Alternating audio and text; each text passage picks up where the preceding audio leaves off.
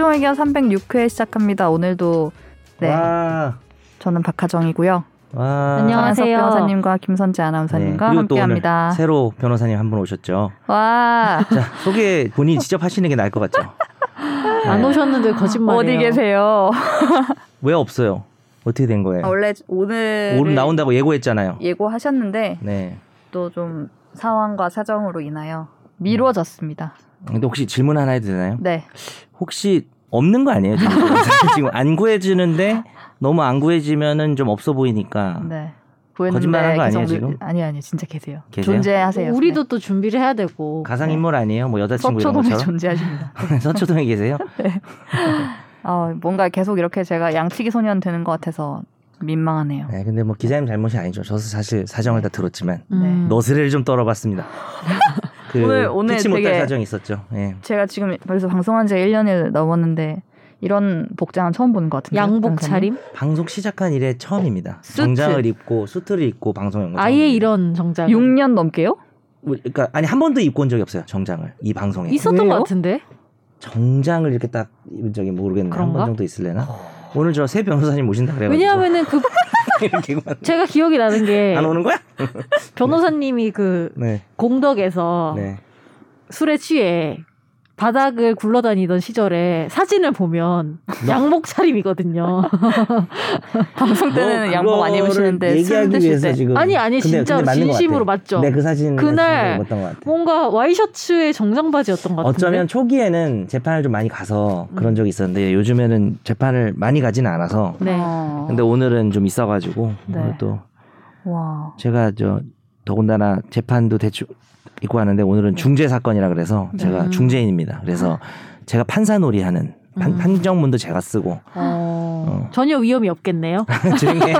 몰라요 그 사람들은 이 방송만 안 들으면 돼요. 아. 제가 어, 거기서는 좀 유명합니다. 어. 그 중재하시는 분이 참관하시는 분이 계시는데 어, 다른 중재인하고 많이 다르다고. 어, 어떤 점에서요? 진짜 너 완전 하시는 꼬- 거. 완전 꼬치꼬치 다진다고. 아, 정말요? 그러니까 법리적으로 막몇조 몇 조 얘기하면서 그러니까 왜냐면 제가 강의를 하니까 네. 다 법리- 외우는구나. 법리적인 게 좀 빠삭하니까 어. 그래서 이렇게 하나요 그러면 이제 변호사님들이 잘 몰라요 오히려 뭐 이렇게 막 이거 해서 이거 규정 이거 있는데 네. 왜 이렇게 그러니까 문제 그게 또 변론주의라 그래서 네. 법원의 재판이든 중재든 비슷한데 판사가 이렇게 알려주면 안 돼요 내용을. 그러니까 아, 이런 이- 게 있는데 이렇게 해. 어 그거는 변호사가? 되는 거죠. 어. 그래서 이것도 좀 흥미로운 얘기인데 뭐 예를 들어서 이쪽에서 돈 채권 안 갚는다고 막 금융권에서 네네. 소송을 제기했는데 딱 그 피고는 누가 나왔냐면 빌린 남자가 죽고 뭐 그 팔순 노모가 네. 상속인이라 나온 거야. 네. 자기가 빚을 또 하는 거지. 음. 판사님 전 이게 되지. 뭔지도 몰라요. 이렇게 하는데 네. 판사가 딱 봤을 때 아 이게 소멸시효란 제도가 있잖아요. 어. 그이 할머니가 소멸 변호사도 없어. 소멸시효만 얘기하면 벗어날 수가 있어. 음. 그래도 알려주면 안 돼요. 근데 아무리 그거는 불쌍해도. 이 사람의 권리를 짓밟는 거 아니에요? 오히려? 아니 뭐 짓밟은 것까지는 아니고요. 아니. 권리를 완전히 그러니까 이런 게 완전히 네. 뻔한 법을 법을 잘 몰라서 오해를 해서 이상하게 주장하는 거는 바로 잡을 수 있어요. 음. 네. 근데 어떤 제도를 알려줘서 네. 그러니까 소위가 우리가 공격 방법, 방어 방법이라고 하는데 네. 그 무기를 판사가 쥐어주면 안 돼요. 근데 할머니는 왜 변호사가 없어요?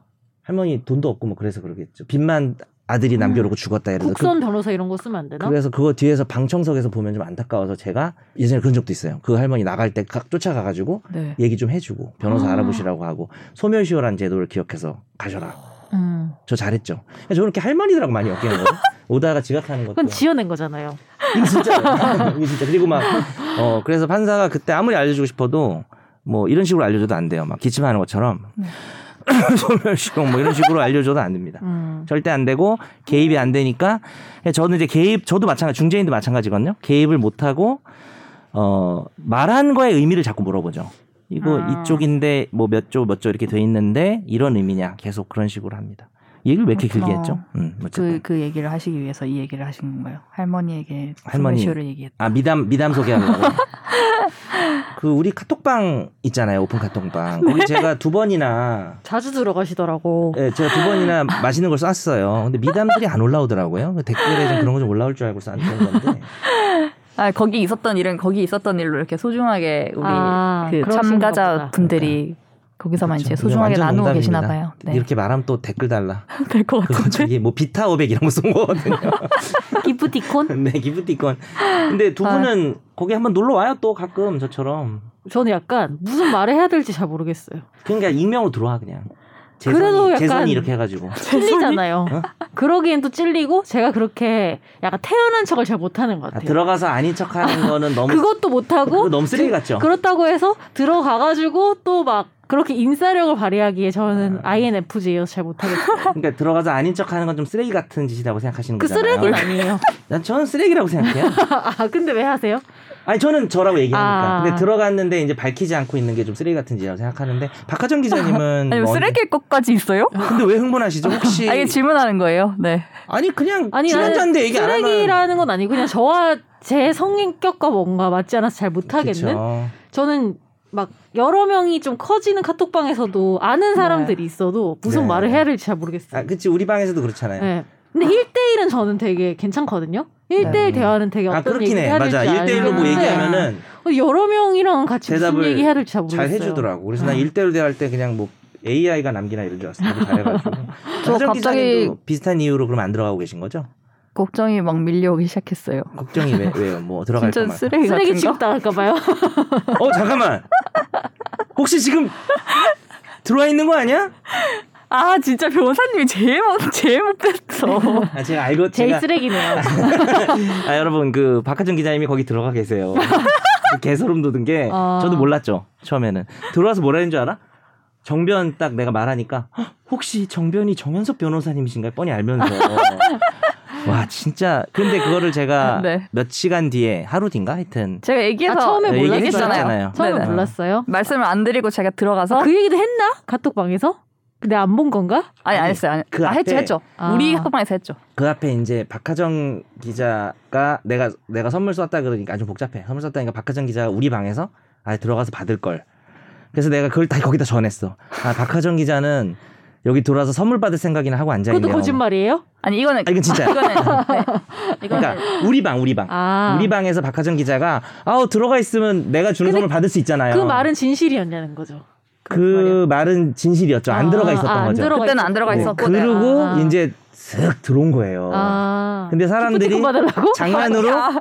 박하정 들어와 있는 박, 민트정 기자님 들어와 있는 거 아니야? 막 이렇게 대화를 주고 아. 받으면서 또 그 대학교 사진을 또 올리겠다. 자하연? 어, 자하연 사진 올리겠다 하니까 근데 그때 이미 들어와 있었죠. 네. 아, 그 중간에 근데 그- 거기에 반응하지 않고 진짜 무슨 아닌 척하면서 다른 말하면 올리실까봐.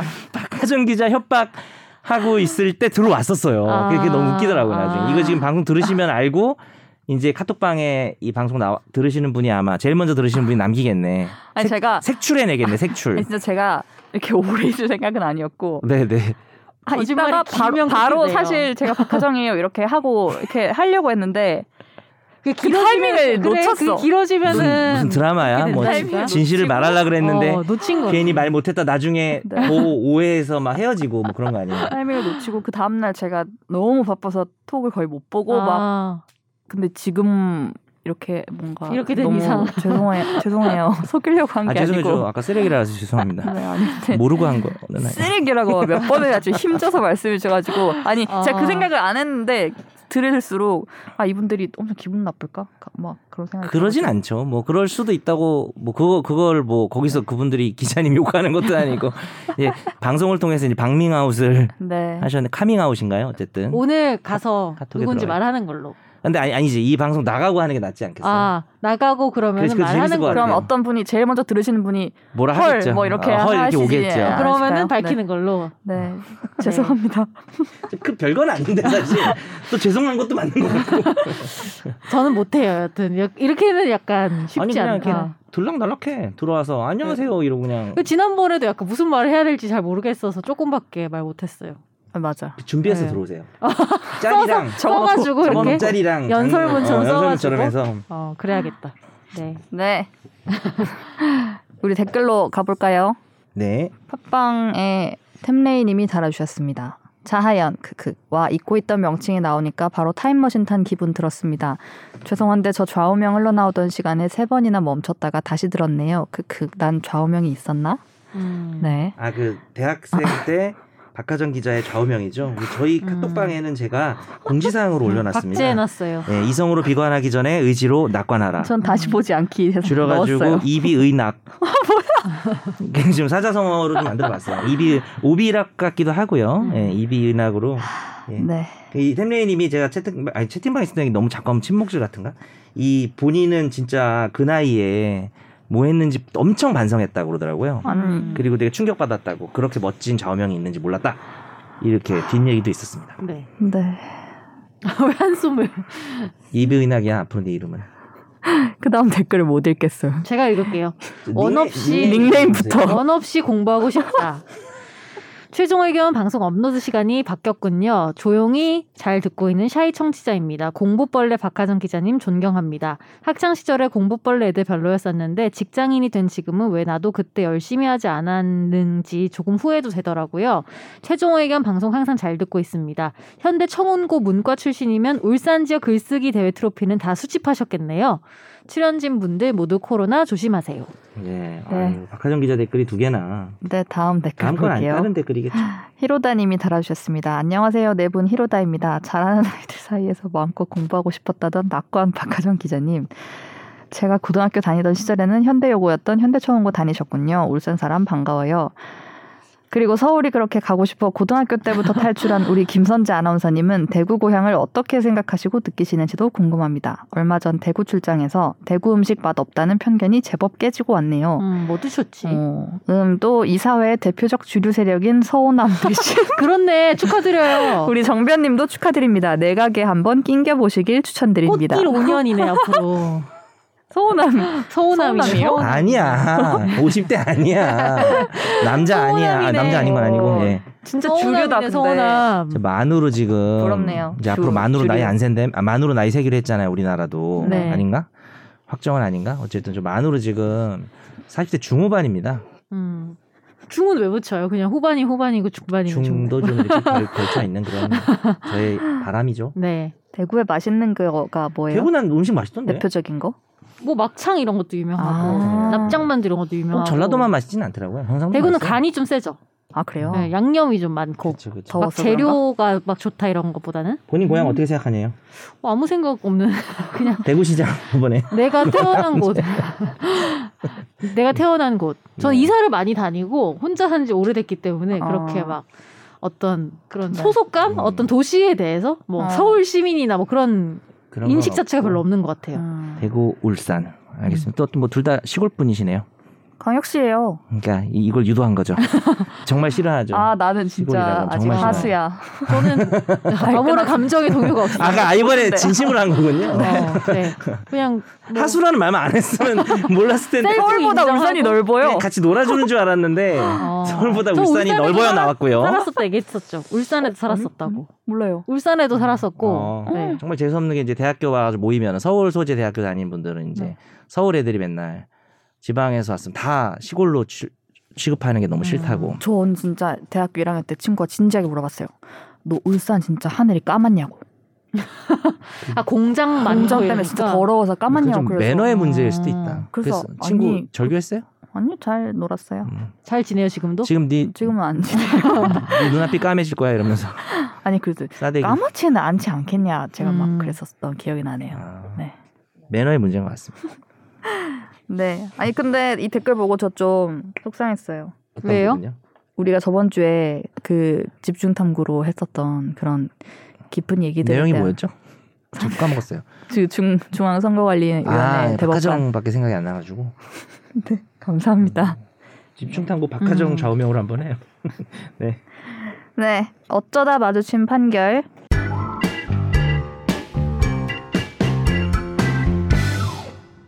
전남의 한 기업 부사장인 A 씨와 관리팀장 B 씨는 한 인터넷 언론사 기자가 회사에 대한 비판적인 기사를 쓰자 이 기자에게 향응을 제공하고 부적절한 요구 등을 하는 것을 녹음 녹화하기 위해서 식당 주인 몰래 음식점에 관련 장치를 설치 제거하려고 들어간 혐의를 받았습니다.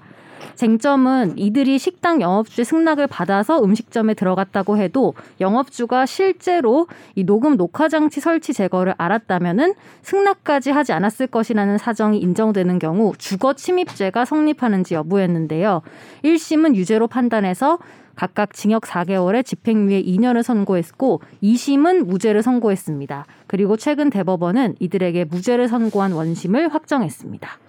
네, 이게 지난 25년 동안 이어져 오던 판례를 이번에 변경한 것이다라고 음. 많이 이제 거론이 되고 있고 1심이 이제 과거의 판례들이랑 비슷하게 나왔었는데 항소심 대법원이 이제 이거를 무죄로 바꾼 거죠. 그쵸. 네. 그리고 대법원이 이제 무죄로 최종적으로 판결을 아니다. 바꿨죠. 네. 혹시 기억하세요? 그 우리 몇 달 전에 네. 부부 그 바람 피는데 그죠. 공동 주거자 중한 음. 명의 동의만 얻고 네. 들어가서 어. 바람을 피고 나와도 네. 음. 주거 침입죄 되지 않는다. 네. 음. 그 일환인 거죠. 근데 이제 이번엔 그걸 그대로 반복한 게 아니라 하나 더 바뀐 거죠.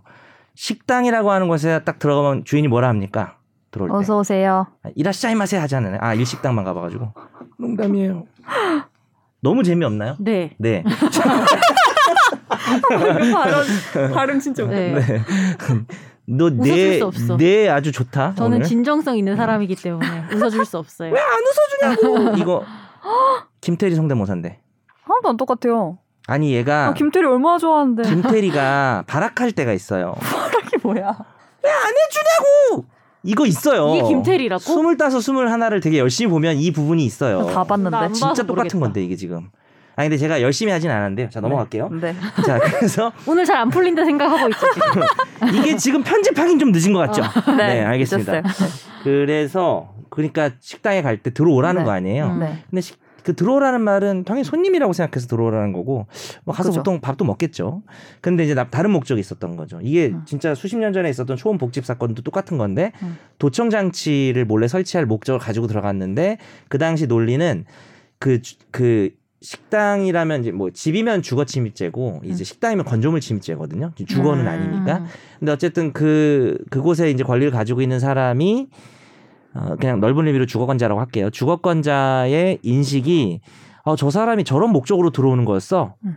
알았다면 이제 들어오라고 승낙 안 했을 거라면 네. 그러면 주거 침입죄라는 논리가 지금 수십 년째 음. 음. 다른 나쁜 목적이 있었을 때. 근데 음. 이제 이게 바뀐 거죠. 어쨌든 통상 이 사람이 담을 넘어 들어갔으면 주거침입이 되는데 그냥 정문으로 들어갔고 들어오라고 했고 환영해서 들어갔다. 어, 환영. 어. 그래서 들어갔기 때문에 다른 목적이 있다고 해서 이 굳이 이거를 이제 주거 침입죄로 볼 건 아니다. 그럼 뭘로 봐요? 물론 이제 그거는 통신비밀보호법 위반으로 처벌을 받겠죠. 아, 도청이니까. 예, 들어가서 한 행위가 범죄에 해당한다면 처벌 받는 거고. 음. 그래서 이제 지난번 같은 게 되게 그 딱 걸린 사례인 게 이 간통죄가 없어졌기 때문에 네. 걸게 없네. 걸게 없는 어. 거지. 그러니까, 주, 그러니까 약간 그 주거 침입죄가 그 동안에 알게 모르게 그런 기능을 해온 거예요. 음. 뭐냐면은 그 성범죄 같은 경우도 그 성범죄의 목적을 가지고 뭐 공동 주거인 아파트에 뭐 이렇게 쓱 들어갔다. 음. 근데 그런 경우에 아직 실행 착수를 했다고 보기 어려우면 어렵- 왜냐하면 음. 성범죄는 뭐 보통 예를 들어서 성폭력 같은 경우에는 폭행 협박이 시작돼야 네네. 뭐 그랬다가 이제 안 하게 된 경우에 이제 미수죄라도 처벌하잖아요. 근데 그냥 쓱 배회했다. 음. 이건 사실 성범죄 처벌 규정이 없어요. 음. 뭐 엿보거나 한 것도 아니고 하니까 네. 그런 사람들을 이제 주거침입죄로 딱 잡으면서 음. 좀 세게 때리는 음. 어 그런 역할을 하긴 했어요. 이제 그런 게 되게 또 예시를 제가 성범죄로 들다 보니까 긍정적인 역할처럼 보이긴 하는데 이 성범죄라는 거에 대해서 우리가 그 근데 들어가는 것만으로도 범죄로 볼 거냐? 그렇죠, 그렇죠. 아. 예, 그래서 실제 실행한 게 없은 상황에서 약간의 근데 이게 그거는 그 죄고 이거는 이 범죄고 음. 이거를 이렇게 대체 처분으로 처벌하는 건좀 괘씸은 하나. 네, 옳지는 않잖아요. 아. 그래서 음. 아마 앞으로도 이 주거침입죄는 무죄 가능성이 높아졌다. 다만 음. 정말 주의할 거는 들어가는 방법이라든지 음. 예, 이런 것들 뭐 관리인의 눈을 피해서 들어갔다든지 좀 뭐 어딘가를 뭐 담 같은 데 넘어갔다든지 아니면 잠겨 있는데 이거를 다른 사람이 음. 이렇게 띠띠띠 누를 때 이게 네. 제 상상인데 뒤에서 대기하고 있다가 이렇게 쓱 같이 들어가는 경우 음. 있잖아요. 네. 어, 그런 그런 어떤 좀 정상적인 방법이 아니면 또 역시 주거 침입죄가 될 수 있다. 음. 음. 이건 지금 식당에 그냥 대놓고 들어간 거니까. 어떻게 보면 되게 원칙적으로 한 것 같고 어떻게 음. 보면 뭔가 면죄부를. 네네. 음. 근데 어떻게 들켰지? 저 그것도 신기해요. 손이 되게 느린 거 아니에요?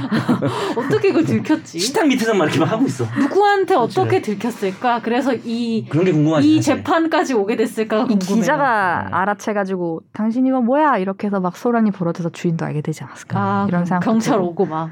근데 저는 이 음. 사실상의 평온 상태가 침해됐다고 평가할 수 없어서 주거 침입죄가 성립하지 않는다 이렇게 했는데 제가 식당 주인인데 음. 내 식당 내 방에서 이런 거를 잡겠다고 녹음하겠다고 막 이걸 막 밑에 어디 붙이고 있고 막 이러면 내 평온 내 마음의 평온이 깨질 것 같거든요. 마음의 그 네. 네 마음의 평온을 말한 건 아니고요. 평온. 그러니까 사실상의 평온을 그 네. 기자님은 넓게 해석한 거고 네. 그 틀린 게 아니라 어 요번 판결 전까지는 그렇게 봤습니다. 네, 음. 그러니까 그것도 의견일 수 있습니다. 음. 이번에도 반대 의견도 있었던 걸로 알고 있고요. 음. 근데 네. 이제는 그 주거 침입이라는 행위 자체의 어떤 평온을 침해하는 그러니까 음. 어 당신 누구야? 왜 이런 데 들어와? 이 정도 음. 돼야 음. 주거 침입에서 말하는 음. 사회상 평온 깨졌다고 보는 거 음. 바뀐 거죠. 좁게 바뀐 거죠. 음. 근데 저는 이게 맞는 것 같긴 해요. 아 그래요. 너무 오래 그러니까 이건 그냥 이거는 의견 차이인 것 같아요. 음. 법조인들 중에서 박하정 네, 네. 기자님처럼 생각하시는 분도 음. 많이 계실 것 같습니다. 평온이 깨졌다고. 네. 네. 아, 초원복집 사건 오랜만에 들었어요. 어제 막다 어, 이게 어제 나온 거던가요? 하여튼 얼마 안 됐죠? 네 지금 며칠 네, 됐습니다. 네. 아, 그러니까 한, 한 2, 2, 3일 된 것 같아요. 음. 초원복집 사건. 어, 근데 되게 비슷한 사건이네요. 근데 앞으로 이런 거 재판할 때 다들 조심해야겠다. 검사나 뭐 변호사나 그죠? 왜 왜? 이게 약간 바뀐 거니까. 바뀌었어요. 근데 아. 이 정도 되면 너무 유명해가지고 아 근데 가끔 그거 모르는 사람 업데이트 안 되는 사람도 있어. 아 진짜로 그래가지고 기사 안 보고 막. 어, 어 그래가지고 진짜 창피하게 되는 상황들이 좀 음. 있어. 지금 주거 침입 으로 재판하고 있는 사람들은 그 아, 반영이 다, 되겠네. 다 네. 바- 반영됩니다. 어. 다 무죄됩니다. 네. 네, 흥미로웠습니다. 다음 넘어가 볼게요. 집중 탐구.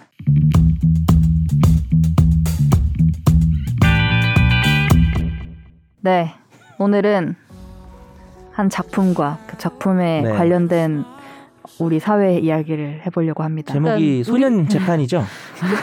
우리 회사 거 아니라는 거. 네, 아, 우리 회사 거 아닌가? 주의사항. 네, 스포가 오늘 엄청 빵빵 터질 거라는 거. 네, 음. 미리 말씀드립니다. 아 그러면 이제 안 보신 분들은 조금 스포 주의. 그냥 안 방송 보신 꺼주시면 분들. 되겠네요. 보고 오세요. 보고 근데 와서. 뭐 이거 듣고 봐도 별거 없어요.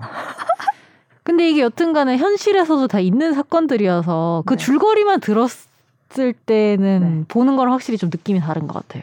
음. 음, 줄거리- 만 들었을 때 보는 거랑 느낌이 다르다고? 뭐냐면은 그러니까 알고 봐도 네. 재미있을 아, 수도 있다는 아. 거죠. 어차피 그치. 다 현실에 어차피 있는 어- 사건들이어서 그러긴 해요. 이게 뭐 대단히 모르, 우리가 아니고. 모르는 건 없다는 거죠. 어, 그 맞아, 맞아. 내용이. 음, 그러니까. 그거를 이제 극- 느낄 수도 있을 것 같아요. 극상으로 잘 만들어서 네. 여- 알고 봐도 재밌을 것 그러니까 같다는 이거는 생각은 들어요. 저는. 크지는 않을 것 같긴 해요. 음. 어쨌든 뭐 소년 법원 빨리 네. 하여튼 네, 작품 이름이 뭐라고요? 예, 네. 편하게 부르시오. 아, 그냥? 자기가 원하는 걸로 바, 부르면 돼요. 네. 그 예전에 그거 있었잖아요. 뭐. 택시 운전사 네. 송강호 주연. 네, 네.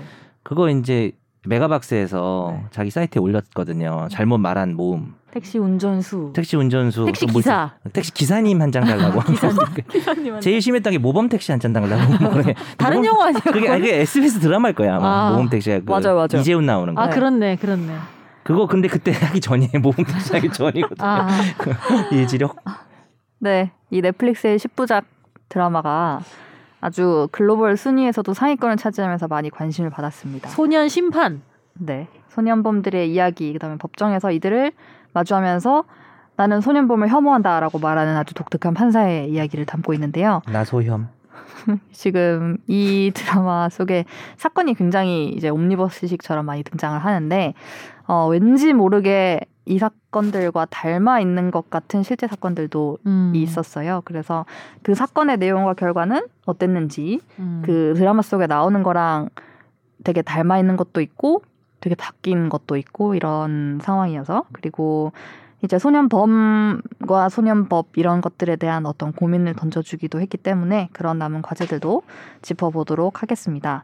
어, 먼저 이제 사건과 그에 따른 처분과 이런 얘기들을 막 간단히 좀 해보기 전에 미리 우리가 지금 소년법과 소년범들 소년법 규정 음. 들에 대해서 간단하게 몇 가지를 네, 살펴보려고 하거든요.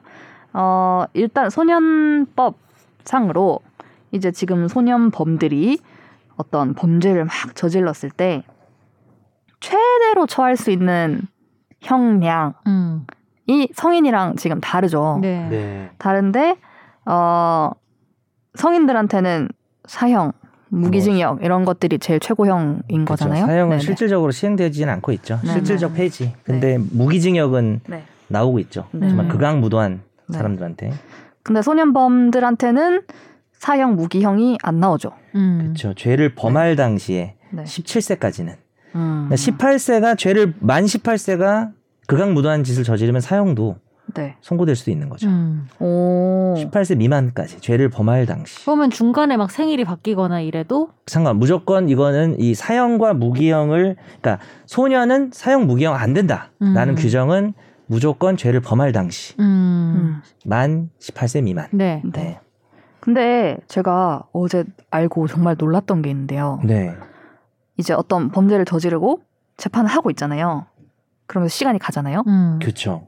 근데 그러면서 애도 나이가 들잖아요. 그렇죠. 근데 소년인지 아닌지의 기준이 저지른 때를 기준으로 하는 게 아니고 음. 그게 좀 상식적인 것 같죠. 그죠? 네. 근데 그게 아니라면서요. 소년 범이니까 범죄 저지를 때 소년이니까 네. 지금 말한 이 규정만 빼고 나머지 모든 소년법 규정은 네. 선고시입니다. 음. 그러니까 그 사형 무기형 방금 말씀하신 그거 그건 빼고, 빼고, 예를 그것만 들어서 빼고 뭐 네. 그런 거 있잖아요. 뭐 장기 2년 이상의 유기형에 처할 경우에는 장기 네. 단기를 해야 되고 뭐 장기는 10년 못 넘고 네. 단기는 5년 못 넘고 뭐 이런 여러 가지 감형이나 이런 기준들이 선고시 기준이다 보니까 심지어 그런 에피소드도 있어요. 범죄할 때 소년이고 1심 선고할 때까지도 소년인데 네. 검사가 이거 싫어라고 하면서 항소를 해가지고 2심을 하고 있는데 네. 제 나이가 되면 이제 소년법 적용 안 되는 거죠. 그럼 최선을 다해서 소년범들은 재판을 빨리 받아서 빨리 끝내야 뭐 그, 그럴 수 있는 거죠. 빨리 끝내는 게. 그럼 하고 오히려 막. 검사 쪽에서는 시간을 네. 늦추고 이런 어. 것도 있어요? 근데 그런 그렇게까지는 안 하는 것 같고요. 음. 그 그렇게 뭐 이렇게 악감정이 있어요. 근데 아니 궁금해요. 네. 좀 그거는 좀 진짜로. 불리해지기 때문에 음. 네. 저도 소년범 사건을 뭐 많이 해본 건 아니어서 정확히 모르겠지만 대충 뭐 전문에 들은 바에 의하면 그거를 뭐 이렇게 질질 끌고 그러진 않는 것 같아요. 음. 빨리빨리 아, 해결을 빨리빨리. 하던 대로 그 평소에 하던 거기서 대로. 나, 나 부장 판사도 얘기하잖아요. 오 맞아요. 소년 재판은 속도전이야. 음. 이게 성대모사 아닙니다. 전혀. 음, 음. 소년 재판은 속도전이야. 이게 성대모사인데 좀 비슷하죠. 음. 네. 문광씨잖아요. 문광씨. 어. 전에 일하는 사람인데요. 갑자기 재판하다가 김태리 말고 이걸 연습하세요. 김태리도 비슷해요. 이게 이게 지금 좀 안 돼서 그런 거예요. 김태리는 너무 악 쓰는 거. 악 쓰는 것만 성대모사해서 그래요. 미안합니다. 네. 그래서 아까 그 사형 무기형은 안 된다고 했는데 그럼 최대로 할 수 있는 형량이 몇 년인가요? 일단 특정 강력 범죄를 제외하고는 네. 최대 10년입니다. 장기 10년, 음, 단기 5년. 네. 그래서 이게 부정기형이라 합니다. 네. 그러니까 넌 7년이야 이게 아니라 최단 단기에서 장기를 정해주는 거예요. 음. 그래가지고 그 소년의 어떤 이후에 어떤 교화되는 모습이나 이런 거를 면밀하게 뭐 그렇게 면밀하게 조사하는 것 같지는 않지만 음. 면밀하게 지켜보면서 유동성 있게 탄력적으로 음. 하는 장기 단기형을 이제 부정기형이라 하고요. 근데 이제 특정 강력범죄가 있습니다. 따로 이제 그 특정 강력범죄에 대해서 처벌할 때는 최대 20년이라고 보시면 됩니다. 그러니까 극악무도한 범죄를 저지르면 음. 최대 20년까지 가능합니다. 음. 무기징역은 아예 없고요. 드라마에서 제일 인상적이었던 거는 몇 호 몇 호 이게 제일 그죠. 그랬죠. 네. 그몇 호 몇 호도 네, 이제 몇호몇호 이런 보려고 거. 하는데 음. 그거는 형사 처벌은 아닌 거죠. 형사 네, 보호 처벌- 처분이라 하죠. 보호 처분인 거고 그게 몇 호 몇 호 그게 열 가지 종류가 음. 있고 그렇죠. 제일 센 게 10호라서 그, 그, 안에서 별명이 그죠. 음. 10, 심은 10분석이라고. 시분석이라고. 시분석. 네. 근데 그게 사실 그 천종호 그죠. 호통 판사님 네, 네. 뭐 사례인 것 같은데 네. 그분이 천시포잖아요 별명이. 네, 네. 그렇다고 음. 제일. 무거운 그 네. 장기 소년원 송치. 그분 유퀴즈에 나오셨었죠. 맞아요. 그랬다는 것 같아요. 제가 보진 못했는데 재밌었나요? 재밌었던 재밌었어요. 것 같아요. 네. 그 애들이랑 축구하는 장면 나오잖아요. 아 그 소년범이었던 네. 친구들 그 과? 쉼터에 있는. 네. 축구하는 장면이 유퀴즈에 나와요. 뭐 음. 나그 말씀하시는 것밖에 음, 유튜브에서 못 어, 봐가지고. 그 말하는 거 뒤쪽에 이렇게 아. 축구. 축구 잘해요? 뭐 개발이에요? 그것까지 모르겠던데요. 개발이실 수도 있으니까. 네. 음. 네, 네. 그래서 제일 센 10호가 그 방금 말씀하신 소년원에 2년 동안 가는 거. 음. 네. 네, 그게 이제 가장 센 보호 처분입니다. 음. 그래서 그 나이를 좀 나눠 보면 네, 이제 이 그냥 범죄 소년이라고 하는 거는 범죄를 저지른 소년이잖아요. 근데 우리 형법에 10, 만 14세가 안 되면 범죄를 저질러도 처벌 안 하기 때문에 쉽게 말하면 범죄를 저지를 수가 없는 거예요. 나쁜 짓을 해도. 음. 범죄 소년, 소년은 만 14세, 요거는 이제 행위 시부터 일단 봐야 될 것 같습니다. 만 14세부터 18세까지고, 음. 19세 미만이니까. 촉법 소년은 10세에서 음.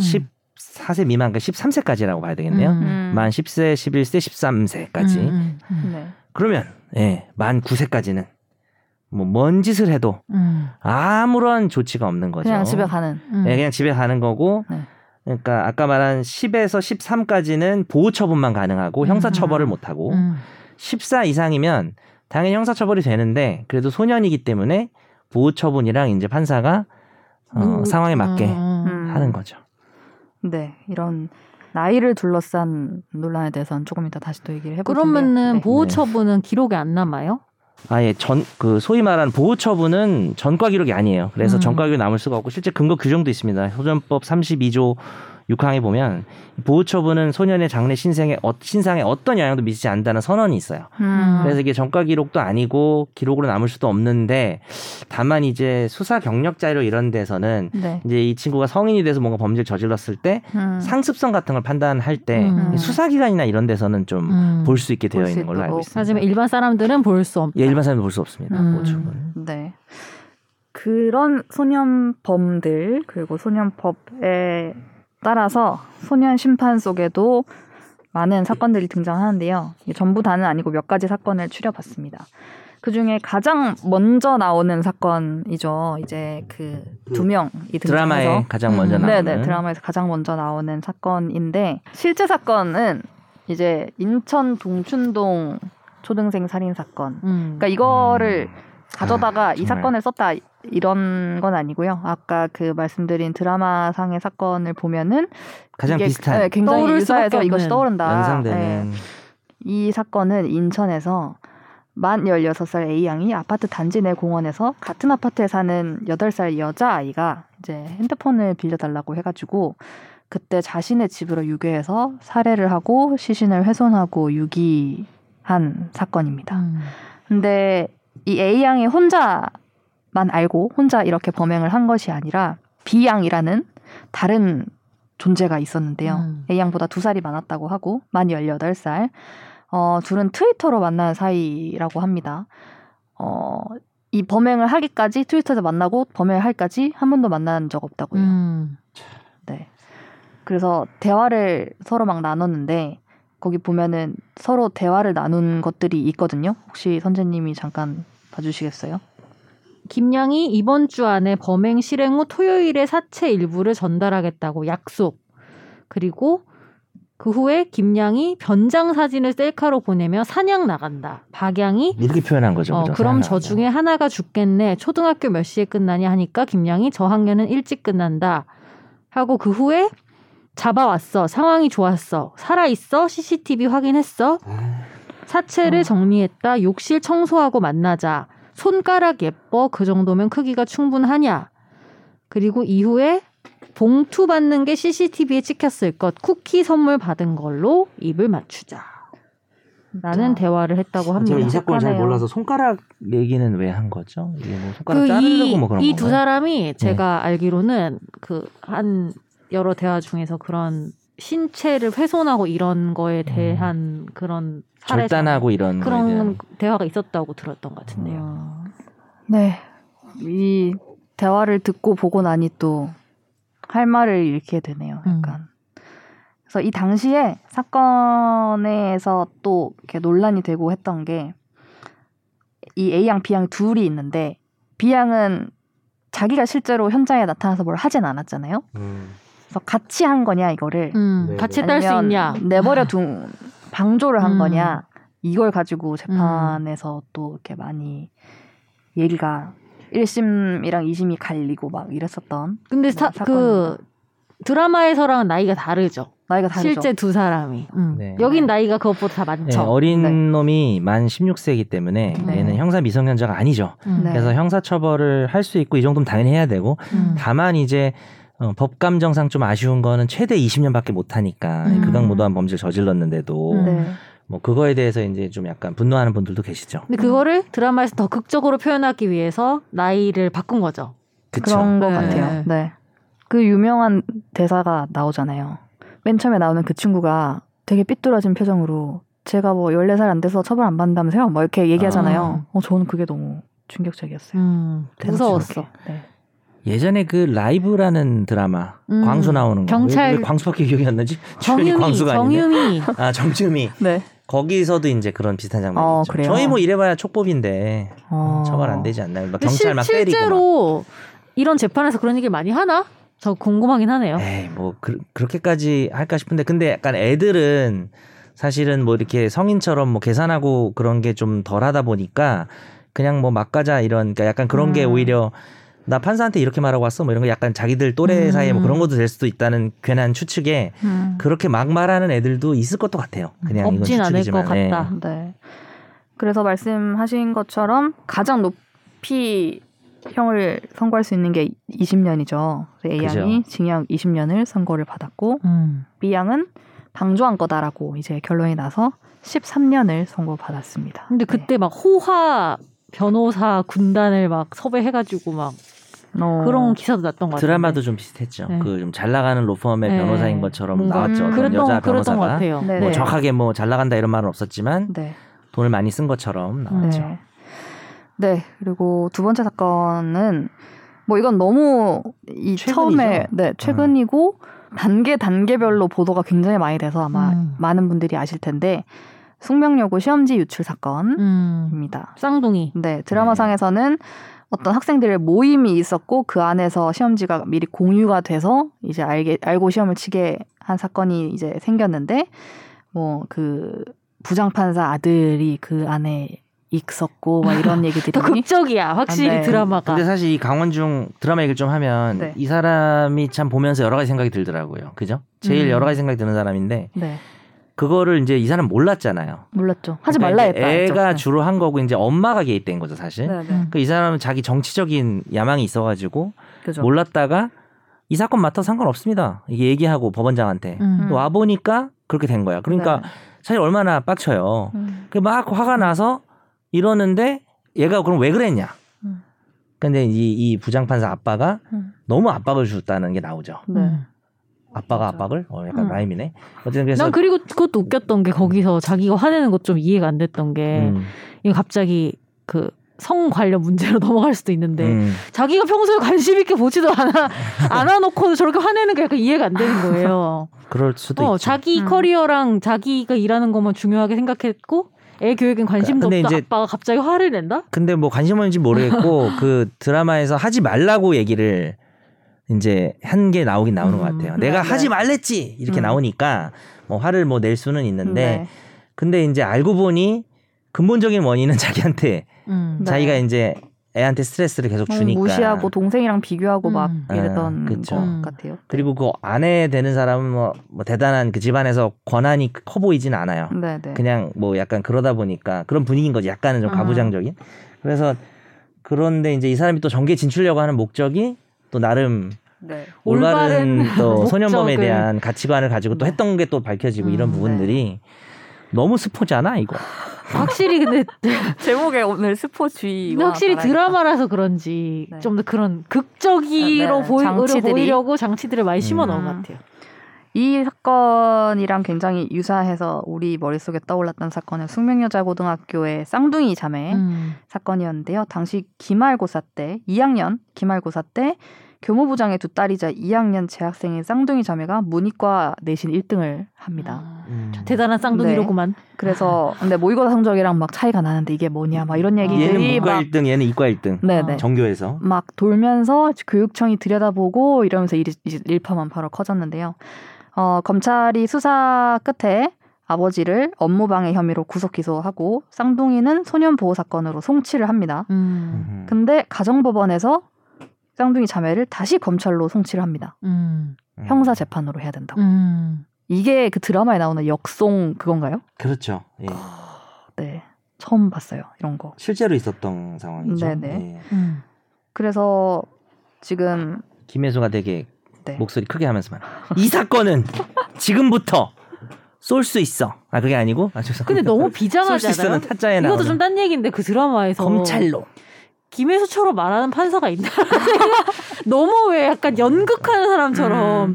그 모놀로그 하는 사람처럼 막 대사를 치니까 저는 그게 네. 좀 좀 현실감이 떨어지고 약간 그좀 그런 역할을 옛날 했죠. 일본 드라마 보는 것 같은 느낌. 아, 예, 해수님이 음. 조금 그게 그런 좀 느낌인 거예요. 한데 근데 또 그게 또 재미니까 그리고 약간 또 그런 것도 있을 것 같아요. 소년 재판은 실제로 소년에 관련된 재판은 좀 판사가 좀 개입을 더 많이 하는 것 같긴 음. 해요. 감정적으로도 하고 야 너 뭐 어, 호통도 치고 하고 진짜 막. 어. 예, 그런 건 네, 있는데 돌아가 어. 안 바꿔줘. 정말 네. 정말 오래된 짤이죠. 그래서 이 드라마상에는 그걸 진짜 뭐 시험지를 엄청 많이 공유해서 시험을 본 친구들에 대한 결과는 안 나오는데 집단적인 행동으로 나오잖아요 네네. 드라마에서는. 음. 그리고 한 명, 그러니까 대기 명단에 있었는데 안 본 사람 그 친구가 뭐 엄마가 와가지고 뭐. 영어 과외하러 가야 되는데 그 재판 언제 끝나요? 막 이러 음. 이러했던 그그 친구 음. 그 친구한테는 사회봉사 120시간 네, 그랬죠. 네. 그것만 되게 좋아하고. 네. 음. 2년간 장기 보호 관찰 처분 음. 요런 보호 처분 결과가 나왔는데 실제로 이제 쌍둥이는 아직 대법원 판결이 안 나온 것 같아요. 음, 네. 쌍둥이한테는 징역 1년에 집행유예 3년이 지금 나온 상태입니다. 네. 형사 뭐 재판이니까. 살고 있을까? 이제 그러게요. 나이가 그 사이 들었을 거 아니에요. 2018년에 고2였으니까 음, 이제는 지금 성인이 됐을 텐데. 있죠. 네. 그죠. 음. 오 그러면은 소년법 적용이 안 되네요 이제 이분 그렇죠. 이분들은. 어차피 뭐 네. 저지른 죄가 음, 그렇죠. 뭐 소년법 적용 이제 안 되겠죠. 성년이 그 어. 아까 그 말한 예시가 되겠네요. 네 그렇구나. 근데 이제 그 미성년 그 소년범 입장에서도 다투는 게 더 유리하다고 생각하면 그러니까 음. 따져봐야 되겠죠. 이게 네. 소년이 더 이상 아니게 되는데 네. 사실 뭐 소년이 받는 그 특혜가 크지 않은 사건으로 보이고 음. 오히려 무죄를 다툰다든지 할 게 있으면은 뭐 네. 계속 갈 수도 있는 거죠. 음. 네. 그리고 이제 이거 진짜 너무 큰 스포인데. 뭔데요? 네. 어차피 망했어. 왜, 왜 심은석 판사가 그렇게 사연이 심은석 판사의 사연. 소년범을 혐오하게 된 네. 어. 그 얘기만 안 했어도 그냥 사건 소개만 해도 되는 거 아니었어요? 아, 그 얘기 해서 스포된 것 같은데 어차피 스포라고 썼으니까. 네 이런 사건이 나오는데요 거기에. 음. 보신 분만 이거 듣, 들으라고 하자. 네, 근데. 실제 이게 있었던 사건을 소개하면 될 것 같아요. 음. 이것도 모티브. 오래된 사건이 아니죠. 10년이 안 된 사건이에요. 네, 실제로 있었던 아유, 일인데 정말. 2015년이네요. 경기도 용인에서 아파트 옥상에서 초등학생들이 벽돌을 떨어뜨렸습니다. 그래서 그 아래에서 이제 길고양이 집을 짓고 있던 55살 여성이 벽돌에 맞아서 그 자리에서 사망하고 음. 다른 주민 한 명은 두개골이 함몰되는 네, 아주 크게 다쳤죠. 상해를 입었습니다. 이 벽돌을 떨어뜨린 사람 만 9살 A군이었는데요. 낙하 실험을 해보고 있었다라고 이제 얘기를 했고 현장에 만 11살 B군도 있었습니다. 11세 9세. 네. 그렇게 있었는데 만 9세면 어떻게 되는 거죠? 네. 아까 아무것도 아닌 거죠. 아무것도 안 받는다. 네, 집에 그래서 보내는 거죠. 네. 아무 일도 있지 않았고 B군은 만 11살이었기 때문에 촉법 소년이죠. 그렇죠. 네. 보호 처분만 할 수 있는 음. 네. 전과는 남지 않는. 네. 그런 결론이 나왔습니다. 음. 근데 드라마에서는 그냥 다들 그냥 이렇게 보호 처분 가볍게 네, 네. 이렇게 드라마에 나온 애들은 다 둘 다 촉법 소년으로 나왔죠 아마. 네, 그, 네. 구, 그 맞아요. 구사가 안 나오고. 네. 음. 그런 이때도 이제 이렇게 아무 처분을 안 받는 게 맞냐 막 이런 논란이 있었던 걸로 기억해요. 사람들은 이제 네. 화가 나죠. 위에서 네. 진짜 사실 9세 11세면 또 좀 어느 정도 배운 건 있는 애들인데 그 음. 옥상에서 낙하 실험한다고 벽돌을 떨어뜨리면 사람이 어 죽을 수가 있는데 음. 실제 애들이 그랬는지는 저는 잘 모르지만 이제 드라마에서는 얘들이 막 웃으면서 나오잖아요 법정에서 네, 네. 아 그래서 막 어, 그게 뭐 실제 사건이 그랬는지 모르죠 우리가. 네. 근데 이제 그렇게 되면 피해자가 그걸 지켜보게 되면은 마음이. 어, 그리고 요 요거 드라마에서 다룰 때 이제 3분 재판 얘기가 나왔죠. 음. 그나 부장 판사 아. 문광 씨, 자꾸 문광으로밖에 생각이 안 이름이 안 나. 그분이 이제 피해자 나가 있으라 그러고. 네. 그러니까 사실 피해자가 이 재판 참여권이 있는데 김혜수가 음. 나왜 나가냐 그랬더니 서면 내지 않았냐. 나가라. 너무해. 그 약간 판사 재량인 것 같아요. 그 부분은. 아? 그럴 수도 있다. 음. 근데 좀 너무했다는 생각 들죠. 음. 그리고 이제 재판이 밖에 나와 있는데 그냥 끝나고 그냥 애들 3분 만에 나가니까. 네. 그때 이제 속도전이란 말이 나오고 뭐 어쩌고 음. 한 거죠. 네. 네, 그리고 이 사건이 떠올랐다 하는 분들도 많은데 대전의 렌터카 절도 운행 사고입니다. 중학생들이었는데요.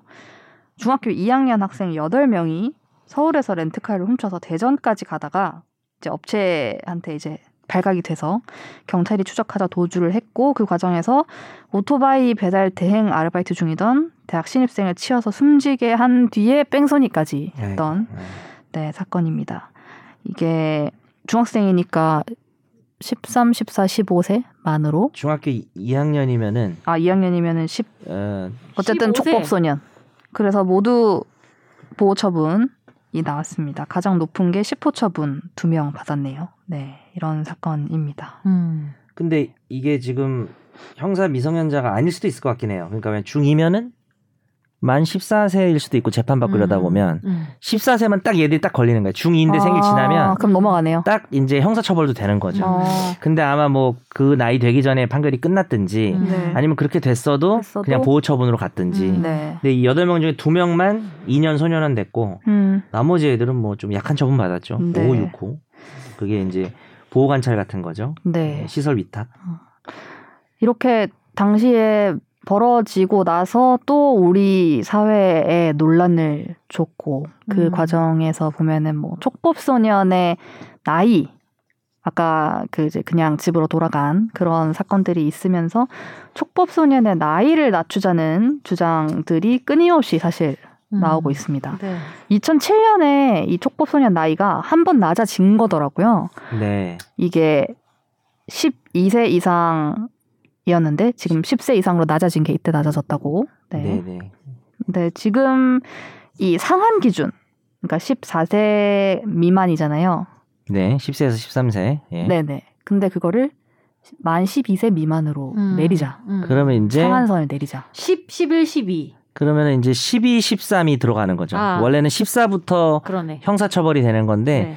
그죠? 두 살 더 가는 거죠. 음. 네. 너희 12세, 13세도 너희도 전과 남는 거지. 음. 형사처 더- 물론 이제 보호처분도 할 수 있지만 네네. 형사처벌에서 전과 남길 수도 있는 거지. 네. 음. 12, 13세. 네. 더 어린 아이들도 더 강, 더 높은 처벌을 받을 수 있도록 하는. 음. 그럼 이제 얘들이 중1, 중2 그쯤 되는 것 같아요. 초6, 음. 네네. 중1, 중2 얘들을 이제 형사처벌하자는 논의가 있는 거죠. 네. 지금 윤석열 대통령 당선인도 이제 공약으로 촉법소년 연령 인하를 하겠다라고 했었던 음. 적이 있어요. 네. 이거를 내린다는 얘기는 사실 그전에도 많았는데 음. 그냥 내리면 또 아, 엄한 처벌을 하기 때문에 범죄가 줄어들 것이고 막 이런 얘기들을 전망을 하시는 음. 분도 계시지만 또 이게 당장 이걸 내린다고 될 일이 아니다라고 음. 말씀하시는 분도 계신데 그 아까도 우리가 얘기했던 천종호 대구지법 부장판사 소년범들과 이 소년 재판을 짤. 굉장히 많이 네네 짤해지는 분. 또 이거에 대한 우려를 사실 하기는 했어요. 이렇게 내렸는데 그보다 더 어린 아이들이 만약에 또 어떤 아주 끔찍한 범죄를 저지르는 사건이 막 나오면 또 내릴 거냐? 음. 이런 얘기를 인터뷰에서 하신 적도 있고 그리고 연령을 내리고 뭐 처분도 더 기- 길게 하고 막 이런 거가 이어지면 그걸 다 하- 감당을 할 수 있어야 되잖아요. 예를 들면 소년원에 더 머무르는 기간이 길어지면 음. 소년원에서 감당할 수 있는 아이들의 숫자, 뭐 소년 교도소의 숫자, 뭐 이런 것들이 다 우리가 지금 감당할 수 있는 여력이 되는가에 음. 네. 대한 얘기도 네. 그리고 저는 약간 이거뿐만이 아니고 뭐 형량 관련해서도 항상 네. 느끼는 거는 음. 사람마다 이제 교학 의 가능성에 대한 믿음이 다 다른 것 같아요. 그쵸. 음, 그죠 그죠. 예. 이 길게 뭐 가둬놓는다고 해서 예를 들면, 어, 사람이 바뀌냐. 엄하게 진짜 누가 음. 봐도 처벌을 강력하게 해서 바뀐다라는 쪽이 있고 음. 그렇게 해도 안 바뀐다라는 쪽이 있고 음.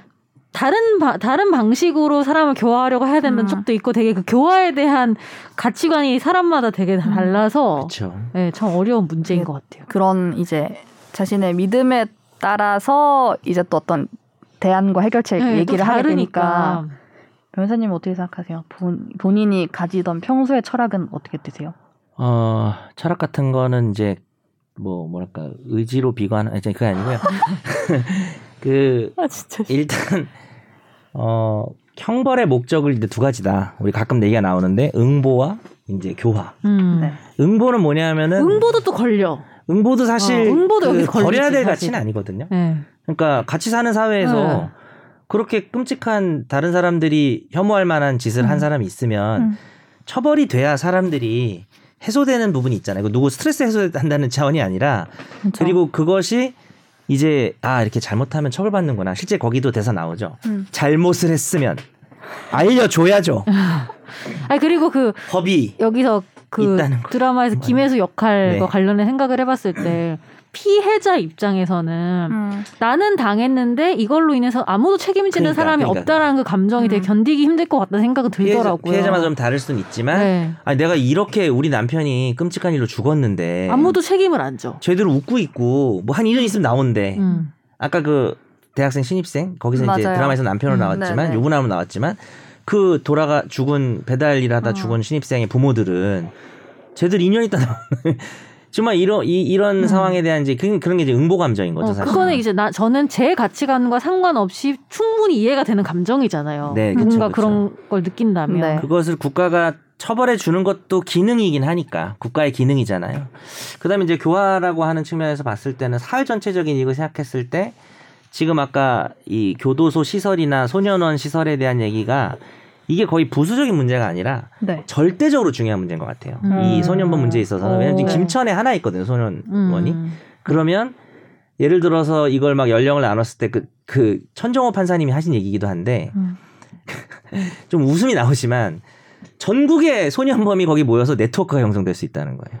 어. 거기서 이제 조직 문화 생기고 아, 대구에 우리 난- 난- 형님 뭐 이렇게 그리고 되면서 또막 그때 또래들은 아 여기 형이면 선배를 되게 저도 근데 그런 일을 하셨어요? 이거는 그래서 약간 어, 그 그러니까. 그렇게까지는 아니어도 그 나이 때는 또래와의 이 네트워크나 이런 더게 강하죠. 이게 의식이 되게 강해서 그렇죠. 그래서 분명 영향을 있을 것 같아요. 그러니까 음. 그거를 이제 우려하시더라고. 그래서 음. 뭐 그러니까 천정호 판사님은 보니까 그 뭐 연령을 낮추자, 높이자 이런 특별한 의견 이전에 낮추려면 이게 필수다. 음. 그냥 음. 낮출 수는 없다. 음. 그러니까 예를 들어서 낮추게 되면은 지금도 그 보호 관찰 하는 인력이 정말 말도 안 되게 부족하더라고요. 한 명이 백 몇십 백 백명 명? 이상을 이렇게 네네. 음. 보호 관찰을 해야 되기 때문에 근데 그런 물적인 거 없이 음. 또 정치에서는 약간 이게 그냥 포퓰리즘으로 소비되는 형태인 것 음. 같아요. 뭐 뭐꼭뭐 윤석열 당선자를 말하는 건 아닌데 네네.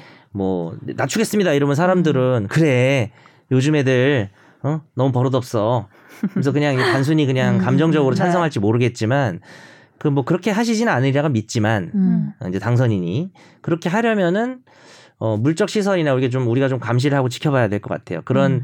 인프라를 구축하는 계획도 없이 음. 그냥 낮추는 거는 좀 문제가 있다. 근데 이게 저는 뭐 결혼도 안 했고 아이를 출산한 적도 없지만 내 아이가 예를 들면은 피해자 입장일 때, 아, 내 아, 아이가 그러면 가해자 입장일 때 다르죠. 예. 정말 다른 것 같거든요. 이거는. 다르죠, 음. 다르죠. 예. 그리고 제가 그 예전에 얘기한 적 있는데 제가 아는 분 아버지가 평생 교도관으로 음. 일하시다가 은퇴하신 분이 있는데 음. 그분이 하시는 말이 그러니까 사람은 대다수 안 바뀐대요. 자기가 봤을 때. 어. 웃기지만 그분도 그 그런- 생각이 안 바뀌는 것 같은데요. 근데 그런 관점이실 수 있구나. 근데 바뀌는 사람들이 있다는 거예요. 음. 그, 그렇다면 사실은 그런 바뀌는 소수의 사람들을 위해서 이거를 네. 운영을 할 것인가 이것도 사실은 문제 하나의 문제가 될 수 있을 것 같다는 생각이 들더라고요. 하여튼 뭐 이 개선 방향에 대한 논의를 좀 마지막으로 좀 정리를 해보면 일단은 소년법 폐지 얘기가 있어요. 아예 그러니까 이렇게 폐지. 약간 어. 특혜처럼 주는 이런 어. 것들을 다 없애자. 어. 저 애새끼들 저거 다 더 나쁜 똑같이 하고 놈들이다. 사형도 하고 뭐 무기징역형도 음. 하고 뭐 이런. 그렇죠. 김혜수 대사의 이제 감이라고는 말이 나오잖아요. 어 맞아. 어린 애들이 감이 음. 그러니까 오히려 더 나쁘다는 그런 약간 네네. 뉘앙스가 좀 들어가 있는 저는 것 사실은 같아요. 그런 게 좀 많이 불편하긴 했거든요. 그, 그 드라마에서. 왜냐하면 애, 애초에 거기에 그 카피가 진짜 저는 음. 소년범을 혐오합니다라는 음. 거잖아요. 음. 그 관통하는 음. 카피가 근데 거기서 쓰는 혐오라는 말이 실제 혐오와 다른 뜻과 좀 뜻이 네, 다. 다르다라는 네. 느낌이 많이 들었고 근데 그거를 좀 드라마의 극적인 걸 위해서 좀 자극적으로 사용한다라는 느낌을 저는 그건 들었어요. 네. 저도 그런 느낌을 네, 들었어요. 그런 느낌이 좀 들어서 그런 건좀 그- 불편했다. 그 안에 등장하는 많은 소년범들의 가정 환경과 이런 것들이 음, 좋지 않았잖아요. 음. 되게 음. 그런 네. 거에서 물론 그런 거가 다 반영돼서 이런 부분 장면들이 있었지만 네. 몇 가지 되게 음, 이, 이 작품을 대표한다고 음. 보이는 대사들은 되게 세게 네. 세게 그 개인에게 뭐라고 하는 것 같은 해석을 느낌이라서. 니들이 알아서 하라는 것 같아요.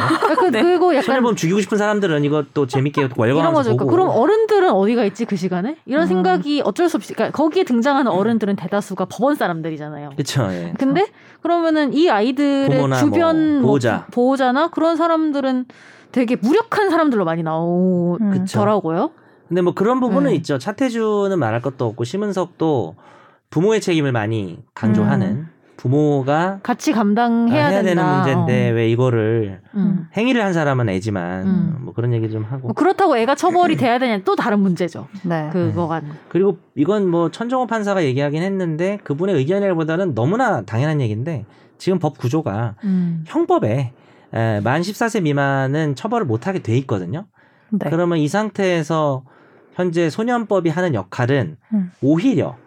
시- 형법에 따르면 14세 미만은 손을 못 대는 거예요 국가가. 음. 근데 이제 소년법이 있어서 그나마 14세 미만도 요런 이제 보호 처분이라든지 보호처분. 여러 가지 버전을 바꿔서 음. 애들 하는 게 있는데 이걸 그냥 폐지하는 거는 그 자체는 말이 안 되고요. 물론 음. 폐지하라라고 말하시는 분들이 뭐 그런 뜻은 아니겠죠. 음. 뭐더 많은 걸 포함한 뜻이겠지만 음. 그래서 그 아까 말한 게 좀 논의가 좀 헷갈리는데 용어가 네. 아까 뭐 촉법 소년 연령 하한이라고 말씀하셨는데 그렇게 말해도 되는데 그렇게 말하면 이제 촉법이 지금 10세부터 13세인데 음. 이 10세를 9세 8세로 나누자는 논의도 있어요. 음. 그러니까 하한 네. 하한을 밑으로 더 하향할 거냐가 있고 상한을 음. 그쵸 내리지 상한을. 하향할 거냐. 근데 네. 그 상한을 하향할 거는 차라리 네. 범죄 소년을 하향할 거냐 이렇게 말하는 게 좀더 음. 정확한 것 같아요. 음. 범죄 소년이 14세부터인데 음. 얘를 범죄 저지르는 걸 보는 나이를 이제 12세로 볼 거냐. 음. 근데 이제 요거는 그 국민들 사이에 네. 전체적으로 어떤 동의나 이런 게 있다면은 그 형법을 개정을 해야 됩니다. 음. 그러니까 14세 미만을 처벌할 수 없다를 뭐 13세 미만을 처벌할 수 없다든지 음. 12세 미만 처벌할 수 그리고 거기에 아까 말씀드린 그러면 소년범이 늘어나는 거잖아요. 네. 그렇게 될 경우에 이제 아까 말한 시설 증설 문제가 음. 절대적으로 필수적이다. 음. 그리고 저는 그- 지금도 부족하기 때문에 그런 의문도 들어요. 정말로 예를 들면은 10년, 20년 전에 비해서 소년 범죄가 기하급수적으로 늘어났나? 그런 그리고- 거는 뭐 아닌 것 같아요. 네. 그리고 음. 정말 소년범들이 저지른 범죄들이 더 잔인해졌나? 음, 그거 그것부터 출? 출발해야 되지 않나 생각도 들어요. 그러니까 확실한 거는 애들이 좀 옛날보다 싸가지가 없어진 것 같긴 한데요. 그 얘기를 80년대도 했어요. 아 요즘 애들 어, 싸가지가 그러니까 없다. 그러니까 근데 저는 90년대도 이 하고. 범죄라는 측면에서 과연 약간 저도 그게 불편한 포인트인 것 같아요. 그러니까 사람들의 그냥 분노를 되게 자극하는 그냥 걸로만 쓰이는 게 음. 아닌가? 이 촉법 소년에 대한 논의가 그러긴 해요. 어, 좀 어우 괘씸해. 이거 이것만을 자극하는 거에 되게 그래. 집중돼 있고 실제로 뭐 소년 범죄가 늘어났는지 음. 그리고 실제로 거기 소년원에 갔다 온 애들은 어떻게 살고 있는지 이런 거에 음. 대한 논의는 전혀 없이 들어- 소년범을 갔다 오면 재범률이 어떻게 되는지 네, 그런 거에 대한 거. 조사가 전혀 근거가 없이 정말 요즘 애들은 음. 어 괘씸하기 때문에 더 그렇게 해야 된다라는 거는 그러니까 정말 음. 그한 한 자극적인 사건들만 네, 그쵸. 보고서는 논의가 될 수 없다라는 생각이 좀 많이 들었어요. 실제로 뭐 드라마에서도 이게 그 애들을 그냥 처벌을 엄하게 한다고 해서 이 재범률이 줄어들거나 음. 범죄율이 줄어드는 건 절대 아니라는 그 통계가 있어요. 실제로 음. 있기 때문에 그런 얘기도 좀 나오고 있어서 근데 이제 아까 말한 응보라고 하는 피해자의 어떤 그게 응보로 해석이 돼야 음. 되는가 아니면 피해자의 보호나 음. 어떤 그런 문제냐라는 얘기가 좀 있고 충분히 이해가 된다는 게또 그 어떤 쪽이든 네, 그래요. 그래서 저는 저는 의견을 얘기하면은 개인적으로는 이렇게 시설 증설이나 이런 거는 어쨌든 필요한 거긴 한데 갑작스럽게 그렇게 될 리도 없고 그러면 시설을 설치하면은 우리 지역에 또 설치하지 마세요. 이런 문제도 음, 있을 맞아요. 거고. 네. 어, 여기 뭐 비행 청소년의 무슨 왕국이야? 뭐 이러면서 음. 싫어하는 사람들도 있고. 네. 그래서 이게 쉬운 문제가 아니라는 것을 고려할 때 단순히 이렇게 연령을 낮추는 논의에 대해서는 저는 조금은 신중론 음. 약간은 반대하는 입장이고 다만 이제 그런 건 있죠. 그 점점 동일한 나이에 애들이 조금 성숙해지는 건 있잖아요. 세대가 맞아요. 갈수록. 음. 그래서 왜 선거권도 내려가고 같이 음. 생각해 볼 문제입니다. 음, 선거권도 음, 음. 내려가고요. 민법상 계약을 할 수 있는 음. 나이도 내려갔기 때문에 음. 이 부분도 근데 최근에 또 아까 기자님이 얘기한 것처럼 촉법소에 내려간 적이 한 번 있어요. 그래서 음. 과연 여기서 1, 2년을 더 내리는 게 큰 어떤 의미가 있을까에 대해서는 음. 조금 반대하는 입장이고 다만 좀 개선해야 될 부분이 있다면은 오히려 더 무서운 얘기인지 모르겠는데 아까 그 특정 범- 강력 범죄에 음. 대해서는 네. 소년 중에 형사 소년 그러니까 네. 범죄 소년 음. 14, 15, 16 요 애들 네. 얘들이 지금 최대 20년인 거거든요. 음. 네. 근데 점점 이 범죄가 소년, 성년이고 소년이고 떠나서 음, 뭐 잔인해지고. 사건도 그렇고 음. 극악무도한 사건들이 음, 너무 많이 나오고 음. 있는데 이런 사람들은 정말 뭐 사형은 제가 반대합니다만 영, 영원히 사회로 격리시켜야 되는 무기징역이 타당하다고 음. 생각하는 사람 입장에서 이 소년범의 최대 형량을 음. 특정한 아주 정말 음. 잔인한 범죄에 한해서 음. 20년을 음. 좀 높여야 되지 않나 하는 생각이 있어요. 음. 왜냐하면 어차피 애들이 14, 15, 16의 범죄를 저지르고 20년 살다 나오면 34, 34, 36인데 맞아요. 그거를 뭐 좀 40대에 나온다고 해서 음.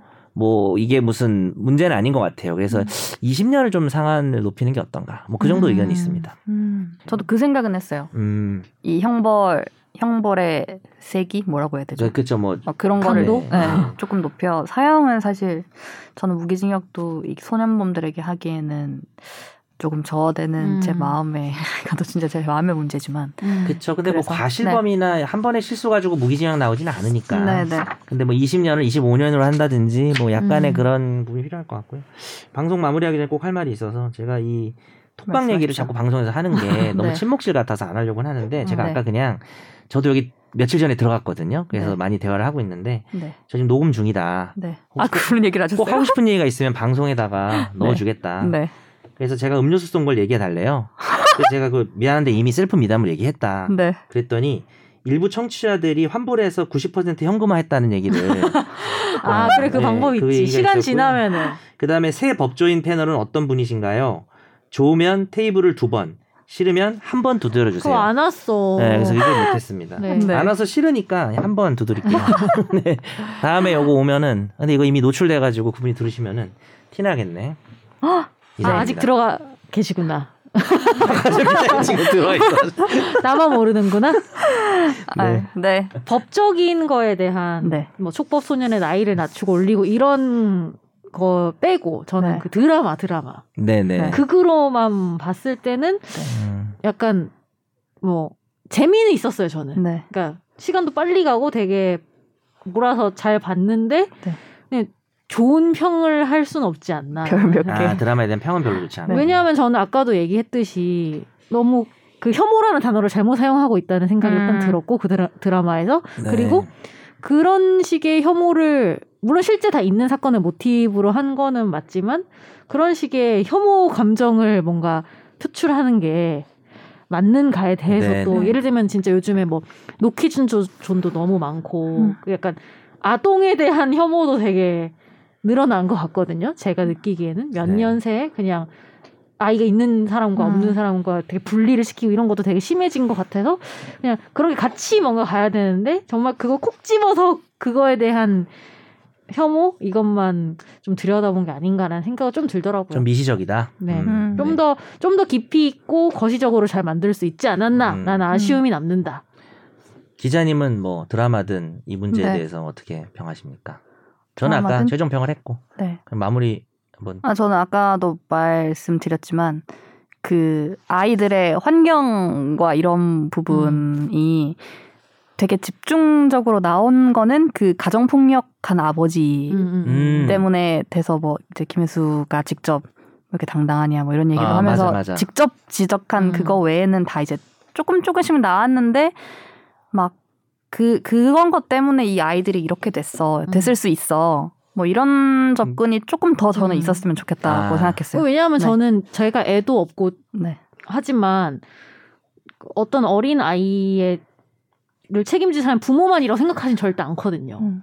여튼 사회에 어른이 많잖아요. 선생님도 네네. 있고 막 뭐 가- 당연히 네. 부모를 포함해서 네, 우리가 막 아동 학대할 때 신고해야 될 사람들이 네. 되게 많잖아요. 그런 것처럼 그쵸. 약간 그런 책임감에 대한 논의가 좀 더 있었다면 드라마가 좀 더 풍성해지지 네. 않았을까라는 환경에 대한- 뭐 하정 기자 얘기한 거는 어른이나 사회에서 인과관계 환경에 원인이나 이런 부분들 영향을 받는 것과 음. 저는 성선설을 믿기 때문에 그러니까 이제 그거 저는 그 정도는 아닙니다. 근데 이제 그것이 또 너무 나오면은 네. 약간의 소년범에 대한 어떤 사이다를 기대했던 사람들이 어. 약간 면죄부를 주는 것 같을까봐 그래서 그런 걸 빼버렸나? 음. 어, 그러니까 모르겠네. 극이기 때문에 당연히 쳐낼 건 쳐내고 집중해야 될 게 있었다고는 생각하지만 저는 좀 아쉽다. 그러니까 두분 그런 좀. 비슷한 부분이 음. 있네요. 네, 음. 공통 의견이. 그러니까 막 완벽하다 5점 만점 이렇게 얘기하기는 좀 쉽지 않겠다. 네. 그런 음. 부분에서. 네. 저는 천종호 판사님한테 왜 special thanks가 안 나왔는지 thanks 그게 to? 좀그 너무 천그 지금 거기 나온 판사들 다 천종호거든요. 그 음. 3분 재판도 예전에 천종호 판사님이 욕 어. 먹었던 게 있었고 그다음에 어떤 김혜수의 시포 엄함, 어, 어, 어. 차태주의 따뜻함 어. 그리고 어떤 그 강 부장 직접 가서 판사의 또 하시는. 강 부장 판사의 어떤 그 뭐랄까 소년범에 대한 가치관도 좀 비슷한 음. 것 같아요. 제 제 생각에는. 음. 근데 이제 그 드라마 제작진들이 천 판사님한테 인터뷰를 많이 한 걸로 제가 알고 있는데 음. 너무 언급이 없는 게 아닌가. 음. 음. 저 예전에 손정호 부장님 오히려 신뢰라서 안 했나? 모르겠네. 뭔가 인터뷰 하러 갔었는데 그 청소년 회복센터 막 음. 같이 소개해주시고 막 하고 그랬거든요. 음. 거기에도 나오잖아요. 청소년 회복센터 부장님이요? 네, 성격이 어때요? 돌아가래요? 어, 아니요. 너 집에 가. 저는 제가 막연히 생각했던 되게 살갑고 이러실까 따뜻하- 이렇게 갔는데 따정하고? 아, 막 그렇지 않았어요. 아. 네. 네가 뭐 잘못한 건 아니에요. 뭐 굳이 저한테 살가우실 이유가 제가- 없어서 안 해주실 수도 있는데 제가 그 오은 오은영 네. 박사님 네. 프로그램 있잖아요. 네. 그거 보면서 항상 느끼는 거는 저는 아직 부모가 아니지만 음. 생각을 해보잖아요. 정말 내가 저런 입장에 있으면 어떻게 할까 수 이런 생각. 하잖아요. 근데 뭐. 마냥 따뜻하고 자유롭게 해주. 그치. 저는 원래 그런 스타일 이 맞다고 생각하고 그게 되게 중요하다 생각했거든요. 예, 그러니까 예. 자유방임주의 약간 음. 이런 어떤 인간 관계에서 특히 부모가 근데 그렇게 하면 안 된다 하더라고요. 음. 그러, 왜냐면은 여튼 어른은 자기보다 윗사람이고 그리고 나에게 큰 울타리와 기준이 되어줄 수 있을 정도의 그쵸. 위험은 있어야 된다라고 아, 당연히, 말씀을 하시더라고요. 어, 그런 그런 음. 맥락이기도 한데 저 제가 생각한 게 어쩌면 편견일 수도 있죠. 소년범들을 대하니까 품어주고 아, 네, 그렇죠. 막 이러 이러신 분일까? 모성 박하정 기자를 모성의 품어줄 필요는. 없잖아요. 뭔가 좀 네. 가서 그렇게 좀 네. 기대고 싶었나 봐요. 약간 막 감정 힘들어 말하고 막 이런 거. 네. 어. 어, 따뜻한 말 해줄 줄 아, 알았는데. 네. 네. 어. 네. 근데 여튼 이런 생각과 고민을 하게 만들어 준다는 포인트에서는 그- 네. 뭐 좋은 드라마였다. 아, 네, 그럼요. 네. 뭐 쉽, 쉽, 이런 드라마가 네, 없었으니까. 이런 얘기를 네. 우리가 언제 시도였다. 해보겠어요, 또. 평상시에 네. 일상에서 음. 이런 걸 보면서 또 음. 생각을 하고 어. 네. 또 마침 또 우리가 다 봐가지고 음. 얘기를 할수 네. 있었습니다. 오늘 꼭 써요. 안 보신 사람은 듣지. 말라고. 네. 다음에 그러면 스물다섯, 스물하나. 나 안 봤어 그거 너무 길어 못 봐요 그거는. 빨리 봐요. 앞에 너무 재밌어요. 앞에. 앞에, 앞에, 때문에 못 요즘 본 좀? 재미없는데. 나 앞에 때문에 못 지금까지도 너무. 재밌는데. 앞에 오그라들었어요. 뭐가. 네 일편, 그러니까 김태리가 좀 오바 연기해서. 아니요 그냥 전반적으로 다. 아, 네, 선재님 취향 아닐 것 같아요. 네. 그래요. 아, 네. 너무 재밌는데. 네 죄송합니다 그거 못볼것 아, 내일 같네요. 한다. 웃겨요. 네 칠반 예쁜이가 얼마나 재밌는데 너. 아니면 네. 이미 그 wording이 싫은데. 그러니까 그게 싫어서 좋아요. 저는 약간 레트로라. 아, 네. 네. 네. 남자애.